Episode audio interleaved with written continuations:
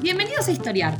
Este podcast fue creado y producido por la ASAI, Asociación Argentina de Investigadores de Historia. Un podcast sobre historia argentina, latinoamericana y mundial. Acompáñanos en este recorrido por el pasado para pensarnos en el presente.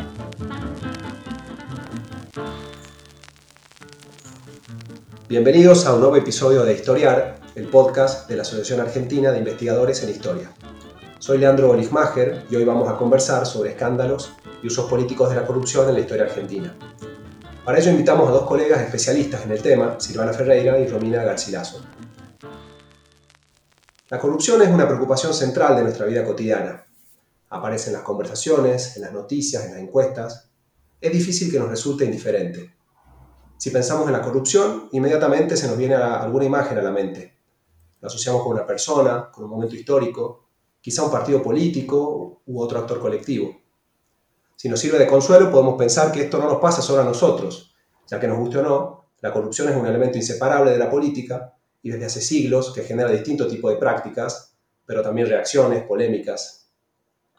Naturalmente este tema no fue ajeno a las preocupaciones de la academia. La corrupción fue objeto de análisis de disciplinas como el derecho, la ciencia política, la sociología, entre otras. Y en la producción historiográfica, los estudios se expandieron en las últimas décadas a partir de una historia política renovada que incorporó una agenda estimulante de preguntas en torno a este fenómeno. A partir de problemas y metodologías de la historia cultural, los estudios sobre la corrupción reflexionaron, por ejemplo, acerca de cómo fueron cambiando las definiciones en torno a lo lícito y lo ilícito, así como el significado de las prácticas corruptas en las diferentes sociedades y épocas. Sobre esa base, buscaron desnaturalizar algunas premisas en torno a la corrupción, por ejemplo, si se trata de un fenómeno restringido a la función pública o si debe pensarse en otros ámbitos como el empresarial o privado en general. Los estudios también miraron con detenimiento las consecuencias que las denuncias de corrupción tuvieron en el debate público. Podemos ver así cómo una denuncia de corrupción puede ser tanto un vehículo para hacer justicia, digamos, para publicitar un delito cometido por algún funcionario público, o como una vía para estigmatizar individuos o actores colectivos al denunciar prácticas corruptas que no siempre son comprobadas o son fehacientes. Al pensar la corrupción como arma de combate aparecen lo que habitualmente llamamos sus usos políticos. Pensar entonces en los usos políticos implica preguntarse acerca de cómo un hecho privado, clandestino, ilegal, cobra carácter público o prende de alguna manera en el debate. Cómo una denuncia escala en el ámbito público y se construyen los llamados escándalos de corrupción, en definitiva. Bueno, algunos de estos interrogantes, que se enmarcan en una agenda global de investigaciones sobre la corrupción, fueron analizados en diferentes periodos de la historia argentina por las colegas que hoy nos acompañan. Silvana Ferreira es docente de la Universidad Nacional de Mar del Plata e investigadora del CONICET. Romina Garcilaso también es investigadora del CONICET y docente en la Universidad de Rosario. Hola Silvana, hola Romina, muchas gracias por acompañarnos en este episodio de Historiar. Hola, gracias por la invitación. Gracias por, por la invitación, muchas gracias. Bueno, creo que una buena manera de comenzar esta charla, antes de entrar a la historia argentina en sí misma, es volver sobre algunas ideas generales eh, respecto a la corrupción. Me interesa primero que, nos cuenten de qué hablamos cuando hablamos de corrupción, también qué creen ustedes que tiene para aportar la historia al análisis de este fenómeno. Bueno, eh, si quieren em, empiezo yo, Leandro, eh, por, comentar un poco, digamos, qué, entendemos cuál es la definición que, circula, ¿no? Que todos, si nos dicen corrupción, pensamos la, definición más aceptada o la definición hegemónica, podríamos decir, es que es la idea de la acción u omisión de un funcionario público en beneficio de sí mismo o de un tercero, ¿no? Lo que vienen a decirnos los estudios históricos sobre la corrupción es que tenemos que pensar en desnaturalizar esta definición, ¿no? Y pensar en la posibilidad de otras excepciones del vocablo, ¿no? O sea, mirar la historia nos permite pensar que la corrupción no siempre se pensó del mismo modo. En la antigüedad, por ejemplo, la corrupción era un concepto para indicar que los sistemas eh, políticos a menudo sufrían decadencia, ¿no? Pensemos, bueno, en Aristóteles, que seguramente todos lo escucharon nombrar alguna vez, ¿no? La idea de monarquía, aristocracia y democracia eran formas de gobierno puras que tenían sus formas corruptas, tiranía, oligarquía, demagogia. También eh, la corrupción se pensó desde un contenido moral, la idea de la corrupción como pérdida de virtud. Y en ese caso estamos pensando en una variante más cristiano-teológica de esa definición, ¿no? Entonces, eh, podríamos decir que el primer aporte importante que podemos hacer los historiadores para pensar la corrupción es cuestionar definiciones eh, unívocas. Y por otro lado, instalar la idea de que la corrupción es un concepto normativo que cambia según la época y la cultura. Hay un historiador eh, alemán que se llama Jean Ivo Engels que trabajó sobre, sobre esta historia política de la corrupción, esta nueva historia política de la corrupción, eh, que lo que dice es algo que me, bueno, es un poco simpático y bastante interesante. ¿no? Los historiadores estamos alejados eh, de, la, de, la, dificultad por tener que emitir juicios o soluciones para el problema de la corrupción. Entonces, esa distancia de la necesidad de brindar soluciones nos permite reflexionar quizás de otra manera sobre el problema. Eh, a partir de los 90, de los años 90, la lucha contra la corrupción comenzó a ocupar un espacio grande, importante en las organizaciones internacionales y organizaciones como el Banco Mundial, el Fondo Monetario Internacional, las Naciones Unidas, fueron las que colaboraron a instalar esta definición de corrupción que nombraba eh, hoy, que nombraba al inicio, ¿no? Eh, sin embargo, eh, existen indicios de que hay una asociación entre esta, esta instalación de esta definición de la, de la corrupción asociada al beneficio privado de la función pública con la teoría económica neoliberal. Hay un trabajo reciente de Martín Astarita que él muestra cómo eh, la lucha por la, anticorrupción, la idea de transparencia, está asociada al afán por desacreditar el Estado, ¿no? Entonces aparece esa asociación entre denuncia de corrupción y descrédito del Estado. Una asociación que hoy vemos como natural, pero que si miramos la historia, no parece ser, no parece estar eh, directamente vinculada. Vamos a poner un ejemplo para llevarlo a un caso extremo, ¿no? Si llevamos a un extremo esa, idea, esa definición de, corrupción, todo cargo público puede ser visto como un beneficio personal. Últimamente vemos a un reciente legislador electo que sortea su salario, ¿no? En cierta forma lo sortea mostrando que ese, ese salario es algo, que, algo indebido, ¿no? Algo que, que, está vinculado al Estado, que es algo corrupto en sí mismo. Entonces, hay ahí una gradación en esa idea de asociar eh, la, definición de corrupción para desacreditar el Estado, que bueno, que es interesante que pensemos y que la visión, la perspectiva histórica eh, nos da mucha potencia para desnaturalizar, eh, para desnaturalizar esa idea. Bueno, seguramente Romina puede, puede sumar otras cuestiones. Sí, me parece que, bueno, obviamente en consonancia con, con lo que viene diciendo eh, Silvana, eh, estamos, digamos, ante un fenómeno eh, que es absolutamente complejo este, por su, su, polisemia y por esta variación que tiene el término a lo largo de la historia. ¿no? Eh, me parece em, importante, en todo caso, retomando algunos de los planteos de Silvana en relación a algunos de los autores eh, que mencionó, que es importante recuperar, primero decir que este concepto de corrupción, el mismo concepto de corrupción, viene siendo una de las preocupaciones, de las grandes preocupaciones que tiene parte de este, los historiadores que están trabajando sobre el tema, no solamente en la Argentina, sino también en Latinoamérica y en este, el campo eh, de, la historia europea. ¿no? El mismo concepto sí ya, ya es problemático. ¿no? Entonces, eh, interrogarnos por ello resulta justamente pertinente. Em, la corrupción, como decíamos, es un concepto eh, polisémico. Hay uno de los autores eh, que se nombró recientemente que justamente dice que este concepto varía según la época, según la cultura, según el momento en que esté enunciado, porque justamente está atravesado por este conjunto de valores culturales que tiene una sociedad. Por otro lado, es un concepto que trata no solo, al ser un concepto que implica, la corrupción implica una, valor, una valoración, se trata de debates, de escándalos, de, discursos en torno a este concepto, pero también es un concepto que designa acciones como el de soborno, clientelismo, favoritismo.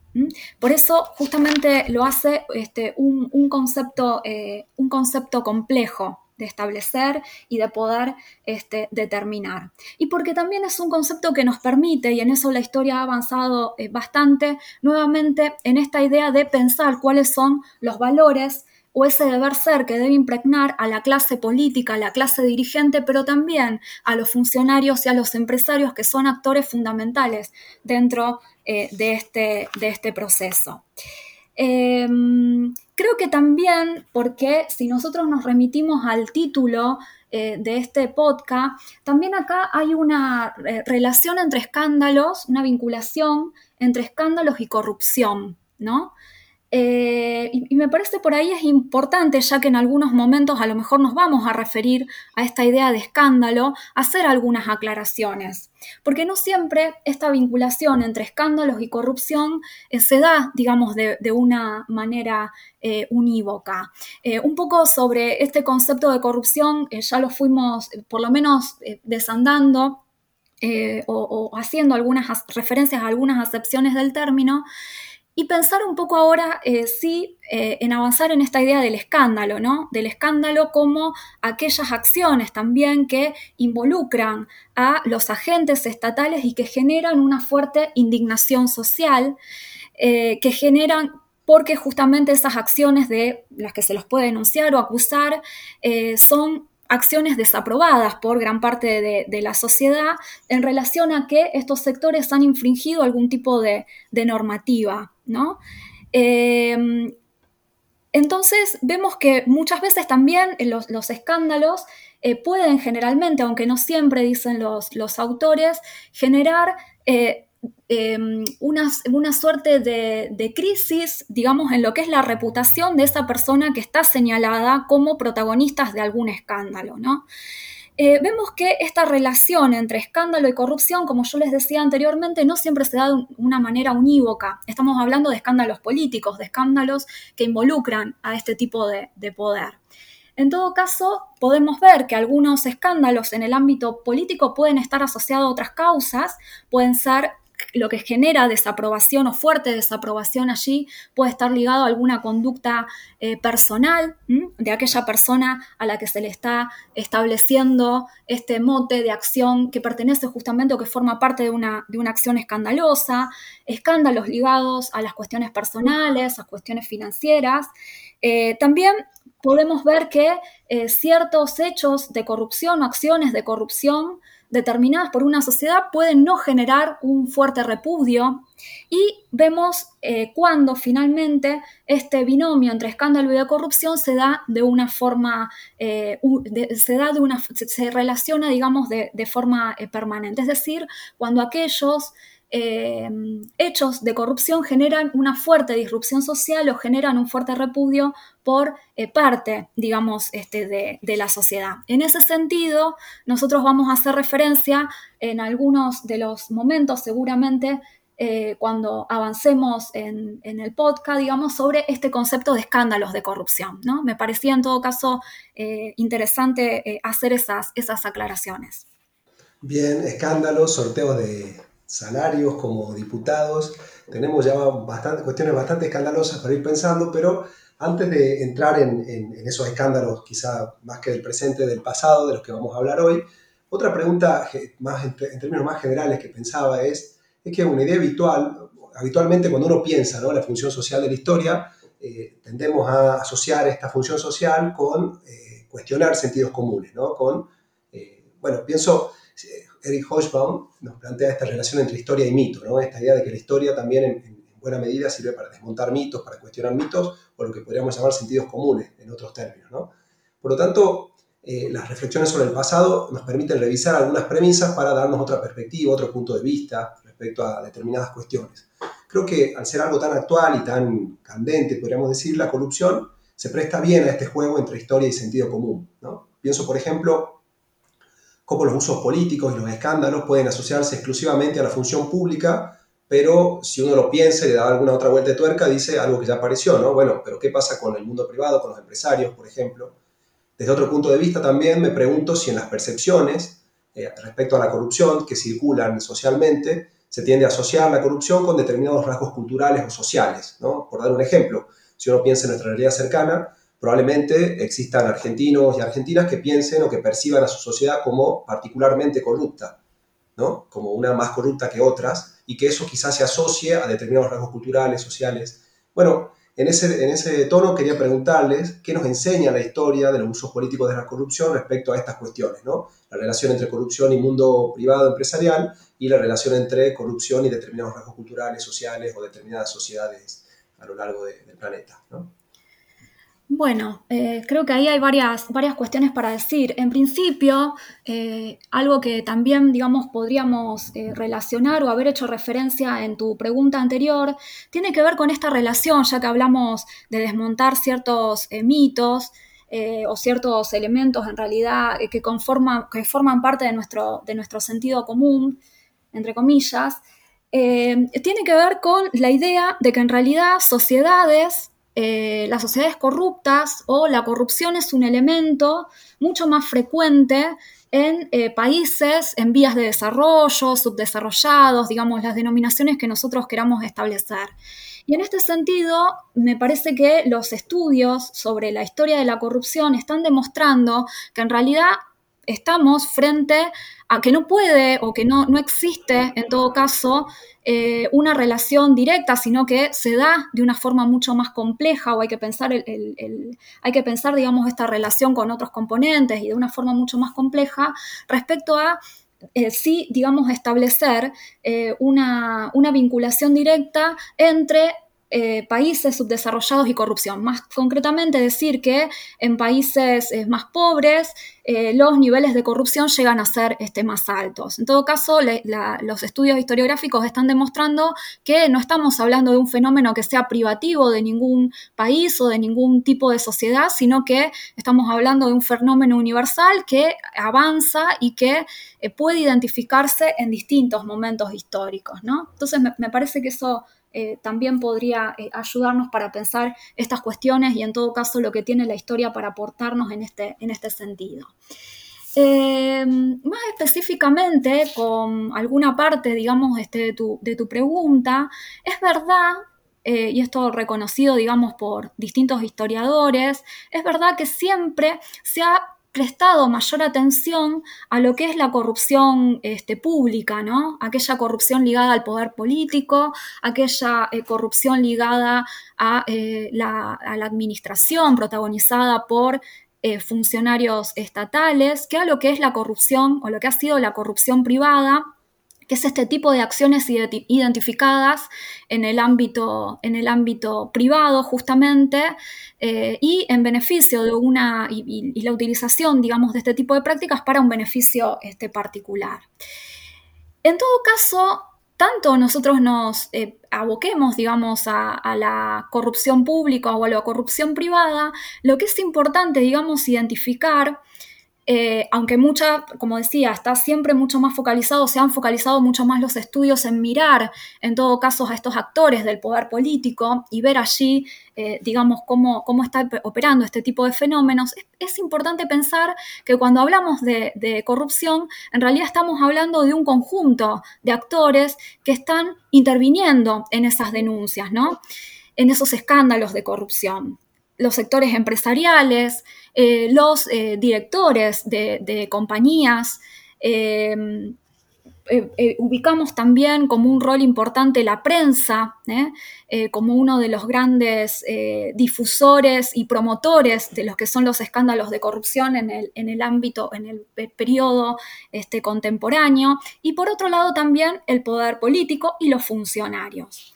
En este sentido, la, la historia eh, ha hecho eh, referencia a cada uno de estos este, actores eh, inclusive me parecía por ahí interesante un poco graficar cómo en 1890 yo he trabajado particularmente sobre un caso, sobre el caso del Banco Provincial de Santa Fe, que durante ese periodo, al igual que otros eh, entidades bancarias este, del país son denunciados públicamente, inclusive eh, se generaron desde el Estado a partir de esas este, denuncias eh, algunas investigaciones este, gubernamentales respecto al mal manejo de estas entidades bancarias, donde ese mal manejo estaba, justamente estaban involucrados distintos actores de la política y del mundo empresarial.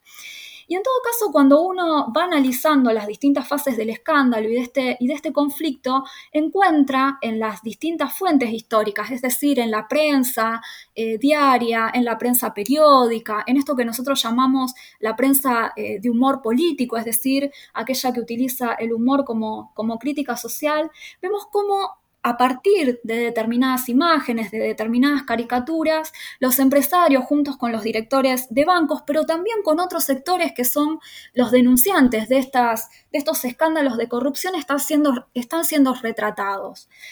Eh, y ese retrato y esa crítica fuerte aparece en cada uno de estos actores eh, de forma eh, bastante descarnada y no haciendo una, una, eh, una, diferencia, digamos, tajante o específica entre el sector político y el sector empresarial, los funcionarios o directores de bancos, sino que cada uno de estos sectores son fuertemente criticados este, por, por amplios sectores, digamos, de la sociedad por haberse enriquecido con algunas prácticas este, desleales, eh, y en todo caso, eh, aparecen eh, retratados, por ejemplo, los, los empresarios eh, a partir de imágenes este, monstruosas, eh, inclusive algunos empresarios ligados al, poder político, a la obra pública, como aquellos grandes depredadores de los dineros públicos, utilizándose eh, las denominaciones de algunos animales como, por ejemplo, el, tiburón.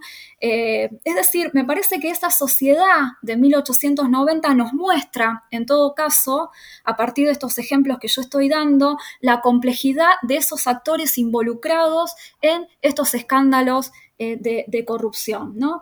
Em, y, en todo caso, eh, allí, como yo decía, el periodismo eh, de humor político nos muestra de una forma muy, muy cruenta cómo, cómo, eran, digamos, caracterizados cada uno de estos actores y nos dejan, en todo caso, y por, eso es la importancia, digamos, de, este graficar, digamos, estas acciones, nos muestran, en todo caso, la complejidad de los múltiples actores que intervienen en este tipo de escándalos.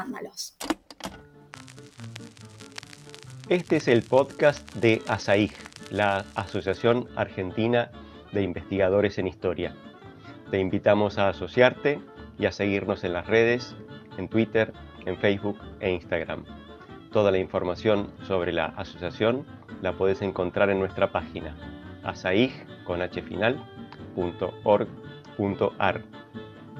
Te esperamos todos los sábados con un nuevo episodio de Historiar sobre los grandes temas de nuestro pasado, abordados por especialistas e historiadores profesionales de manera cordial pero rigurosa. Seguimos con nuestro episodio de hoy.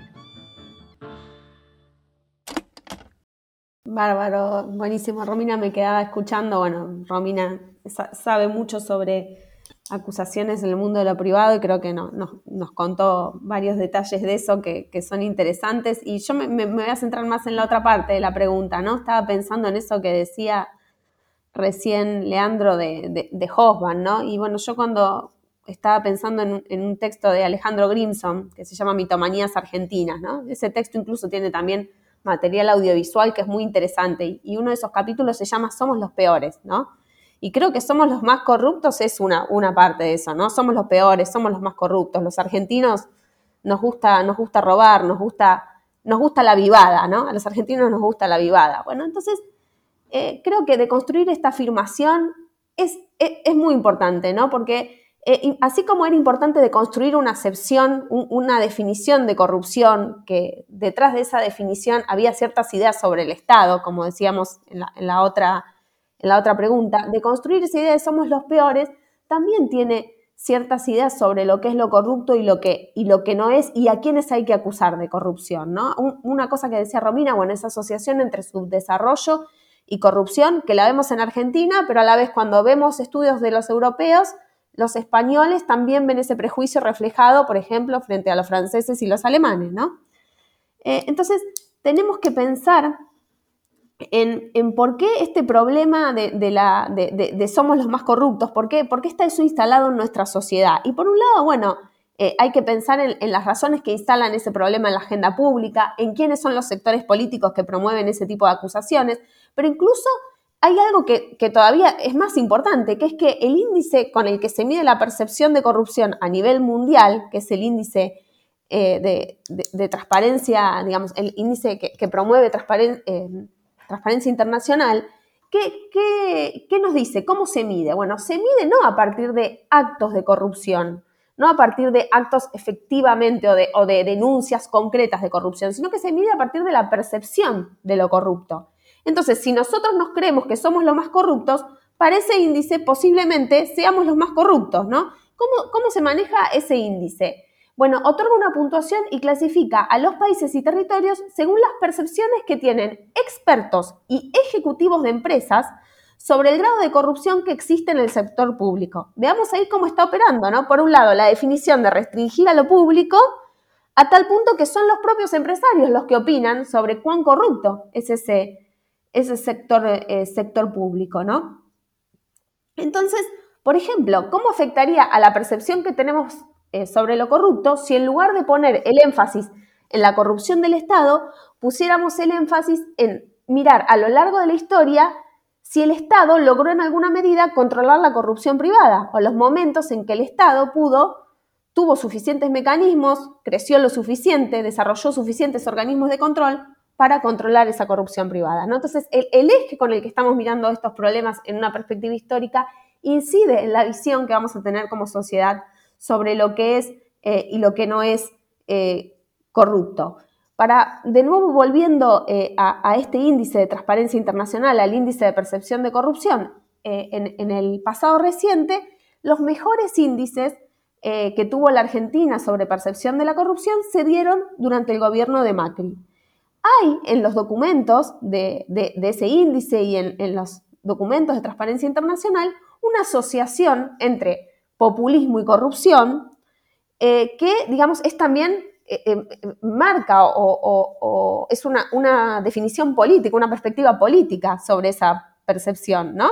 que bueno, en, el caso de Argentina, esa asociación entre peronismo y corrupción también hay que, hay que estudiarla más, más, más puntualmente.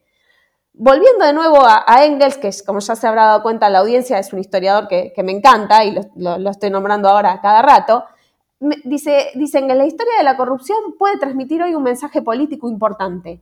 No todas las críticas de la corrupción se basan en causas limpias. El que critica la corrupción no se convierte de manera automática en uno de los buenos. Me parece que ese es, en esta idea de romper los sentidos comunes de la historia, es, un mensaje, eh, un mensaje muy, eh, muy importante, ¿no? Y lo que muestran estos eh, historiadores europeos sobre la corrupción es que muchas veces las fuerzas de derecha y fuerzas conservadoras tuvieron un rol muy importante en Europa en esa lucha contra la corrupción, ¿no? Ponen el ejemplo, bueno, en Alemania los escándalos de corrupción desestabilizaron la República de Weimar, en España eh, cuando Primo de Rivera dio el golpe, lo justificó como la lucha contra el caciquismo, bueno, y, una serie de ejemplos que nos sirven para un poco también sacarle la excepcionalidad eh, a esa idea de eh, América Latina como foco de la corrupción, pero también esa idea de América Latina como un espacio donde las fuerzas progresistas se, se, persiguen a partir de las denuncias de corrupción. ¿no? Ni una cosa ni la otra, lamentablemente, son originales. Entonces, ¿qué lecciones nos puede dejar el enfoque histórico sobre la corrupción política un poco para desnaturalizar? Como nos gusta decir a los historiadores, para complejizar. Pero bueno, digamos que no es solo complejizar, sino develar ciertas pragmáticas del poder. ¿Qué pasa cuando un régimen se, se embandera con la lucha anticorrupción y después es acusado de corrupción? ¿Qué usos se efectúan los actores de la denuncia? ¿Qué prejuicios y estereotipos nacionales existen sobre lo corrupto? En pensar esos estereotipos va buena parte de entender ese índice de percepción de la corrupción que nos hace pensar o creer que somos los peores, que somos los más corruptos. Bueno, le agradezco por quitarnos ese peso de encima, entonces no, ya no nos vamos a sentir necesariamente los más corruptos, en todo caso no mirar los índices con, con tanta atención, problematizarlos, pero bueno, tampoco, la idea tampoco es ser demasiado benevolentes con, con nuestro pasado, porque bueno, tenemos naturalmente una, una historia llena de, de, hechos y escándalos de corrupción, y bueno, me gustaría que conversemos un poco sobre, sobre esos escándalos y los usos políticos que se dieron a lo largo de la historia argentina, en definitiva quizá lo que, lo que más nos interesa aquí. Y eh, Empezaría con Romina, que trabajó más intensamente en la etapa de fines del 19 y primeras décadas del 20, para conversar sobre todo cuáles fueron los, si se quiere, los escándalos más resonantes o qué elementos podríamos sacar de esos escándalos de corrupción de la historia argentina en esa etapa. Bien, eh, yo solamente un poco eh, antes de, avanzar este, sobre, específicamente sobre, la, sobre esa pregunta, me quedé eh, un poco, me quedó resonando y que me quedé pensando en algunas cosas de las que se dijeron anteriormente, de, las de los disparadores que pueden generar este, la pregunta de algunas partes de, la pregunta de, Leandro y, lo que dijo este, también Silvana, ¿no? De qué puede aportar la historia eh, respecto a estos estudios, ¿no? Entonces, solamente decir, si me permiten, dos cositas que, que anoté, que apunté para, eh, en relación a, cómo se fue este, desarrollando la charla, ¿no?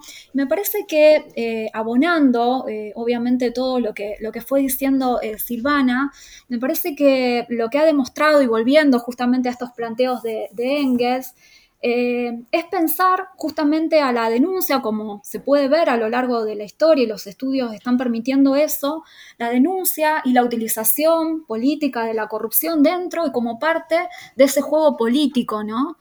Eh, de no considerar justamente que las denuncias son absolutas, que aquellas personas, como bien lo decía Silvana, aquellas personas que acusan este, no están atravesadas por otras intencionalidades y que a lo mejor aquello que están diciendo eh, no siempre es absolutamente verosímil, ¿no? Entonces, bueno, considerar y pensar, digamos, las denuncias y los escándalos en esta complejidad, ¿no? En considerar justamente estas intencionalidades, los momentos en que eso se enuncia, bueno, y por qué, qué explicaciones en todo caso los historiadores eh, nos podemos, este, digamos, considerar para dar o para tratar de comprender en todo caso esto.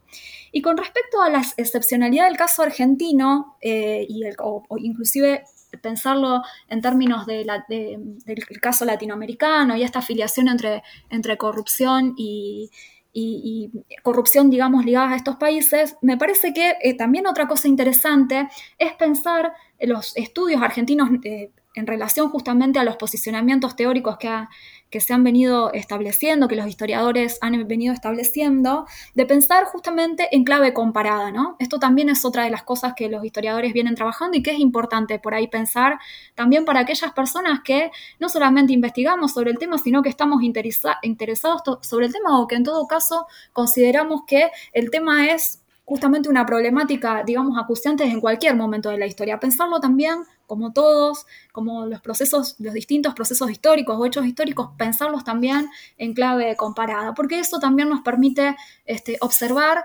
las particularidades, las especificidades y las generalidades ¿no? de, este, de este fenómeno. ¿no? Entonces, bueno, nada, eso era un poco lo que me había quedado resonando de las intervenciones de, cada, uno, de cada uno de ustedes. Y en todo caso, sí, ya volviendo a la pregunta este, concreta que, eh, nos hacía eh, Leandro en esta, en esta oportunidad, me parece que en principio eh, decir, nosotros obviamente podemos identificar una serie de hechos, de momentos, donde este, la corrupción o determinados hechos de corrupción aparecen este, con fuerza. En, todo caso, decir que esta historia de la corrupción, con estos nuevos lineamientos, parámetros, algunas de las cosas de esos parámetros, digamos, que nosotros fuimos diciendo este, rápidamente, eh, dicen los autores que está haciéndose, que está en el inicio, ¿no? Y si nosotros pensamos que estos desarrollos eh, investigativos para el caso argentino han sido menores, creo que estamos en los inicios, digamos, de, los inicios. Es decir, hay eh, obviamente momentos, hechos a lo largo de la historia argentina que podemos identificar con la corrupción, pero me parece que estamos en un momento donde eh, es importante, digamos, considerar que todavía queda mucho, digamos, por establecer, mucho por desandar, mucho por este, avanzar.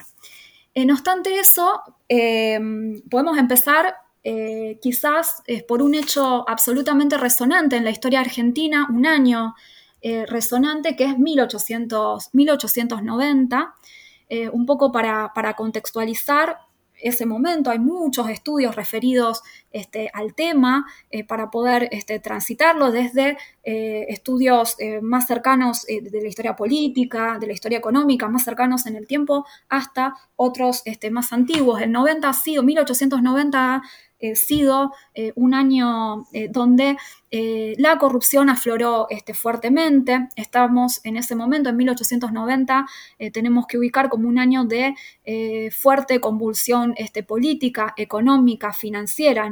En plena crisis económica, financiera y un fuerte cuestionamiento a la gestión del el presidente de ese momento, que era Miguel Juárez Selman, ¿no? Eh, estos cuestionamientos hacia su figura que eh, determinaron como correlato finalmente su, este, su renuncia, eh, los distintos este, alzamientos armados, pero también la fuerte crítica social y política iban justamente o tenían como uno de los elementos fundamentales la cuestión de la corrupción. No solamente una corrupción eh, política por haber degradado o por haber acusado, haberse acusado al, régimen de Juárez Selman de haber degradado las estructuras institucionales, el sistema normativo, las libertades públicas, sino también por haber sido acusado de Em, haber em, incurrido en desmedidos gastos por parte del Estado, en el enriquecimiento de algunos de esos funcionarios. Y hemos visto por las investigaciones recientes que esta fuerte crítica atravesó el campo, el campo político y diferentes campos y, vimos justamente que esas críticas pudieron evidenciarse en el Parlamento, en las manifestaciones callejeras, en las reuniones públicas, en la prensa, inclusive en la misma novelística de la época, ¿no? Vemos cómo esas eh, denuncias, digamos, y clima, ese clima de corrupción reinante en el 90 que acompaña buena parte este, del periodo, aparecen absolutamente crecientes, con distintas este, acepciones, ¿no? De esa eh, corrupción. Ligado esa corrupción a esta degradación, degeneración este, social, eh, pero también eh, una, una este, corrupción eh, o hechos de corrupción o denuncias de corrupción que están asociados con infringir normas, una normativa que incluye también aquellos valores morales y aquellos valores que conformarían o deberían conformar el deber ser de la clase, de la clase dirigente. Lo que me parece también importante destacar es que cuando uno se sumerge en realidad en los espacios provinciales en este periodo, yo cité con anterioridad el caso del Banco Provincial de Santa Fe que eh, ocupó parte de, mis preocupaciones, eh, me parece que es interesante pensar que estas denuncias eh, y escándalos que pueden avisorarse en relación y en torno justamente al 90, si uno avanza sobre las historias provinciales, encuentra que este tipo de críticas, por lo menos en Santa Fe, eh, y más cercano a fines de la década de 1890 y, principios eh, del siglo XX, por ejemplo, en Entre Ríos, donde estoy empezando a explorar un poco más estas estas cuestiones ligadas a los escándalos políticos y escándalos de corrupción, uno ve que estas denuncias y estos escándalos no son privativos del ámbito nacional, sino que han formado eh, parte eh, como elementos centrales de la dinámica política también de estos espacios este, provinciales. ¿no? me parece que es importante eh, para, pensar en todo caso. ¿no? Otro momento, sin, sin, lugar a dudas, eh, y también las investigaciones eh, están mostrando eso, el 90, y también eh, a principios justamente del siglo XX, durante el segundo gobierno de Roca, también tenemos otros escándalos de corrupción ligados a algunos ministros.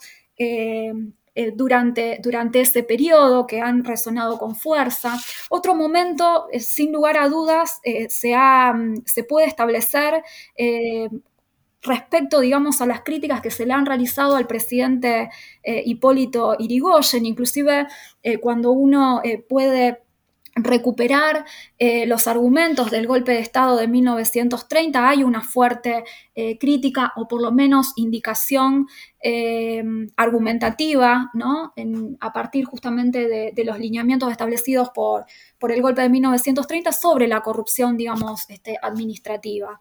Incluso como, bueno, el, mismo presidente Hipólito Yrigoyen fue detenido, encarcelado en la isla Martín García y algunos, digamos, de estos elementos relacionados justamente con la, con la corrupción estaban allí, estaban allí latentes.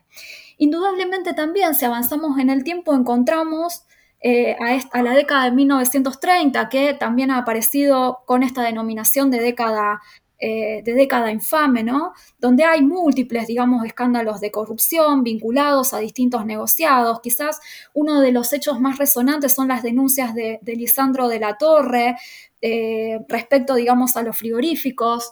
En el, seno, digamos, del Congreso este, Nacional.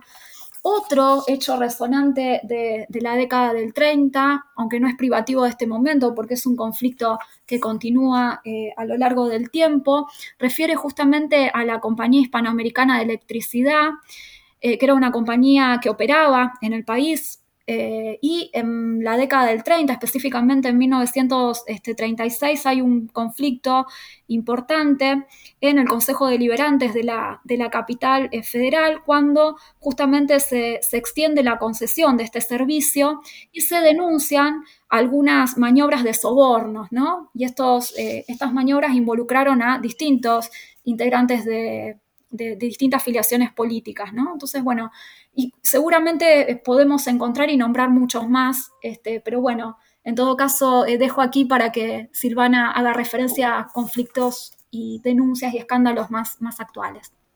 Sí, tal cual. Bueno, si pensamos en el tránsito de los 30 al peronismo, tenemos un momento bisagra, las denuncias sobre corrupción. Bueno, mencionabas, Romina, la idea de década infame es probablemente, si lo pensamos en términos de usos políticos de la corrupción, debe ser uno de los términos más exitosos de la historia argentina o los que más se forjaron una idea que se asocia a un periodo de manera automática, de cada infame con la década del 30, ¿no? Pero, ¿qué pasa con, con las denuncias en el tránsito al gobierno de facto del año 43, el tránsito al peronismo? Me, preguntaba también si uno piensa en, los primeros gobiernos peronistas, eh, si fue la corrupción un tema relevante en el debate público y qué pasa después del golpe del 55, ¿no? Tenemos las comisiones investigadoras como ejemplo paradigmático de esa, de esa denuncia de corrupción en torno al peronismo.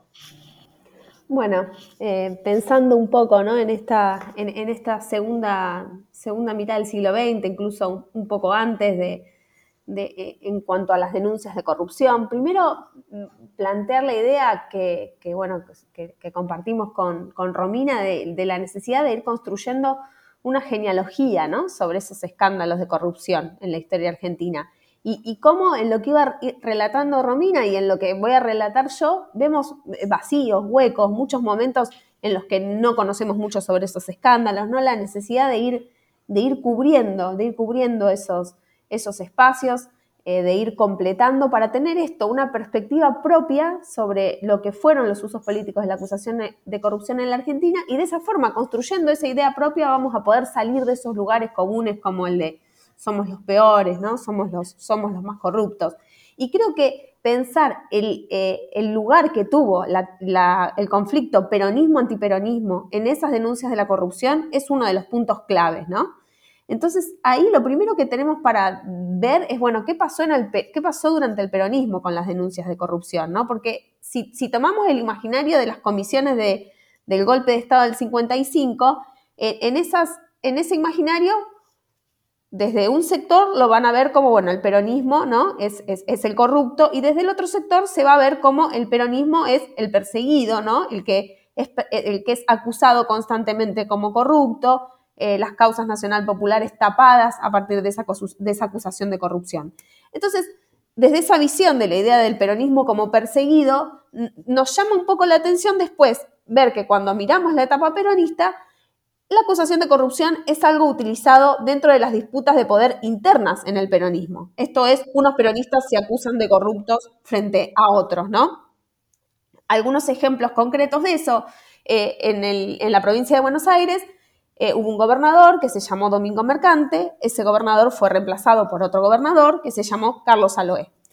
Eh, en, ese cambio de, gobernadores, bueno, hubo un, conflicto muy grande donde un sector al que se denominó mercantistas, se enemistó con la figura de, Perón y de Vita, digamos, de los, líderes del movimiento. Entonces, este grupo de mercantistas fueron acusados de corruptos.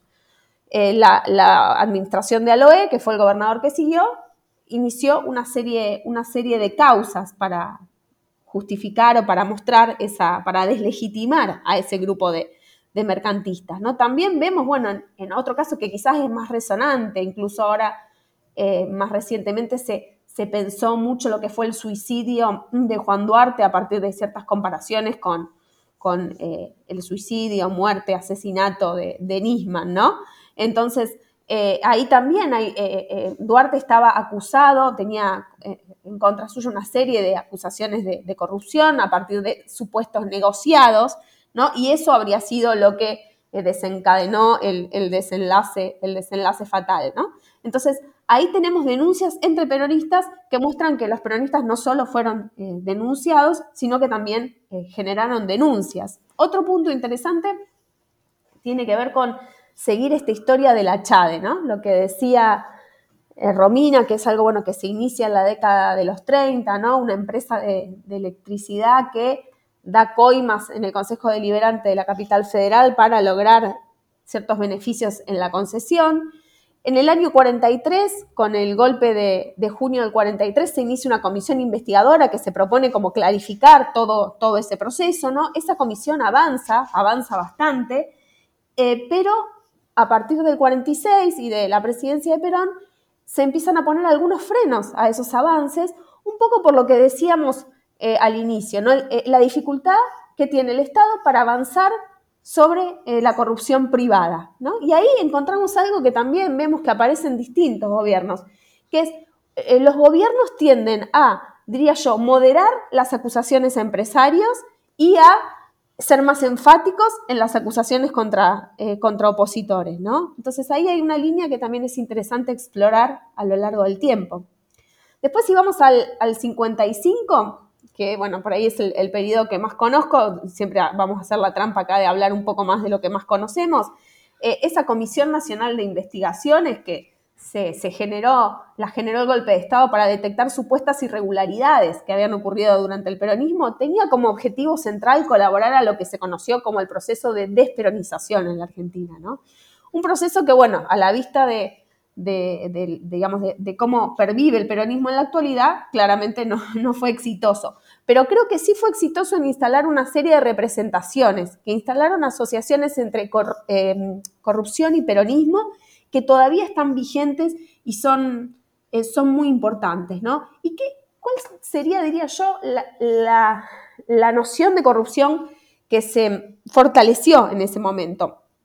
Tiene que ver con una asociación entre corrupción y totalitarismo. En cierto modo, la idea de que eh, el, crecimiento, también esa idea de que el crecimiento de lo estatal era sinónimo de el crecimiento de lo corrupto. Voy a contar algunas de esas acusaciones, porque bueno, las más resonantes por ahí las escuchamos, ¿no? Que son eh, funcionarios que se enriquecieron o empresarios que crecieron mm, bajo el ala del Estado y a partir de eso obtuvieron mayores beneficios. Sin embargo, la particularidad que tienen estas comisiones es que fueron un fenómeno muy grande y que atravesó a distintas capas de la sociedad, ¿no?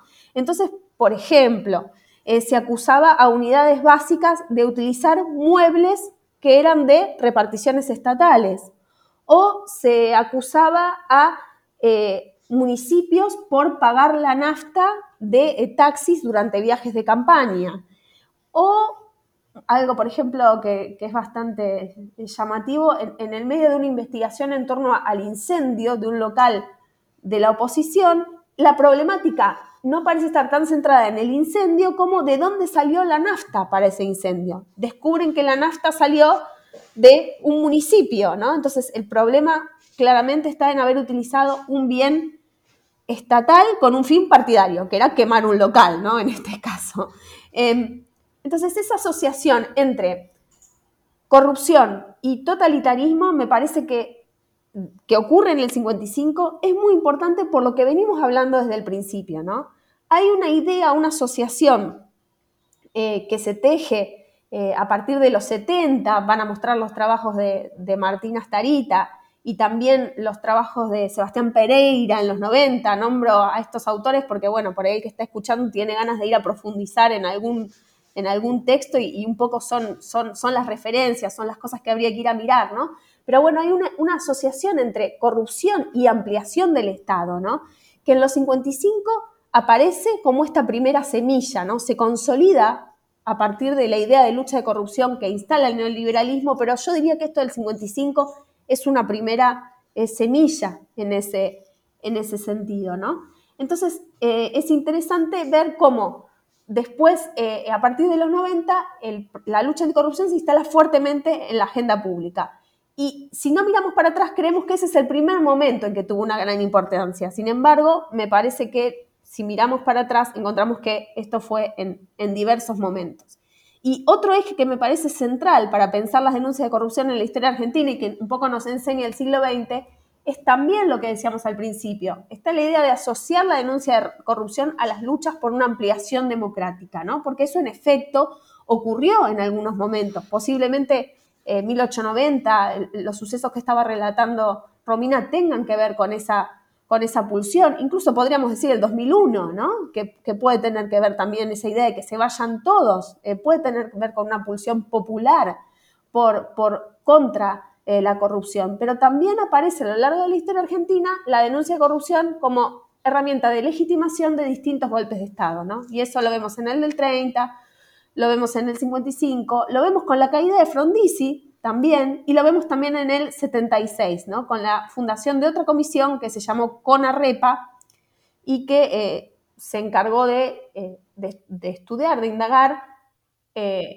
casos de corrupción durante el periodo de gobierno de eh, Isabel Perón. Bueno, hay, como muchos, muchos momentos, muchos hilos para tirar, pero me parece que lo central es, tener una idea de esos hilos, ¿no?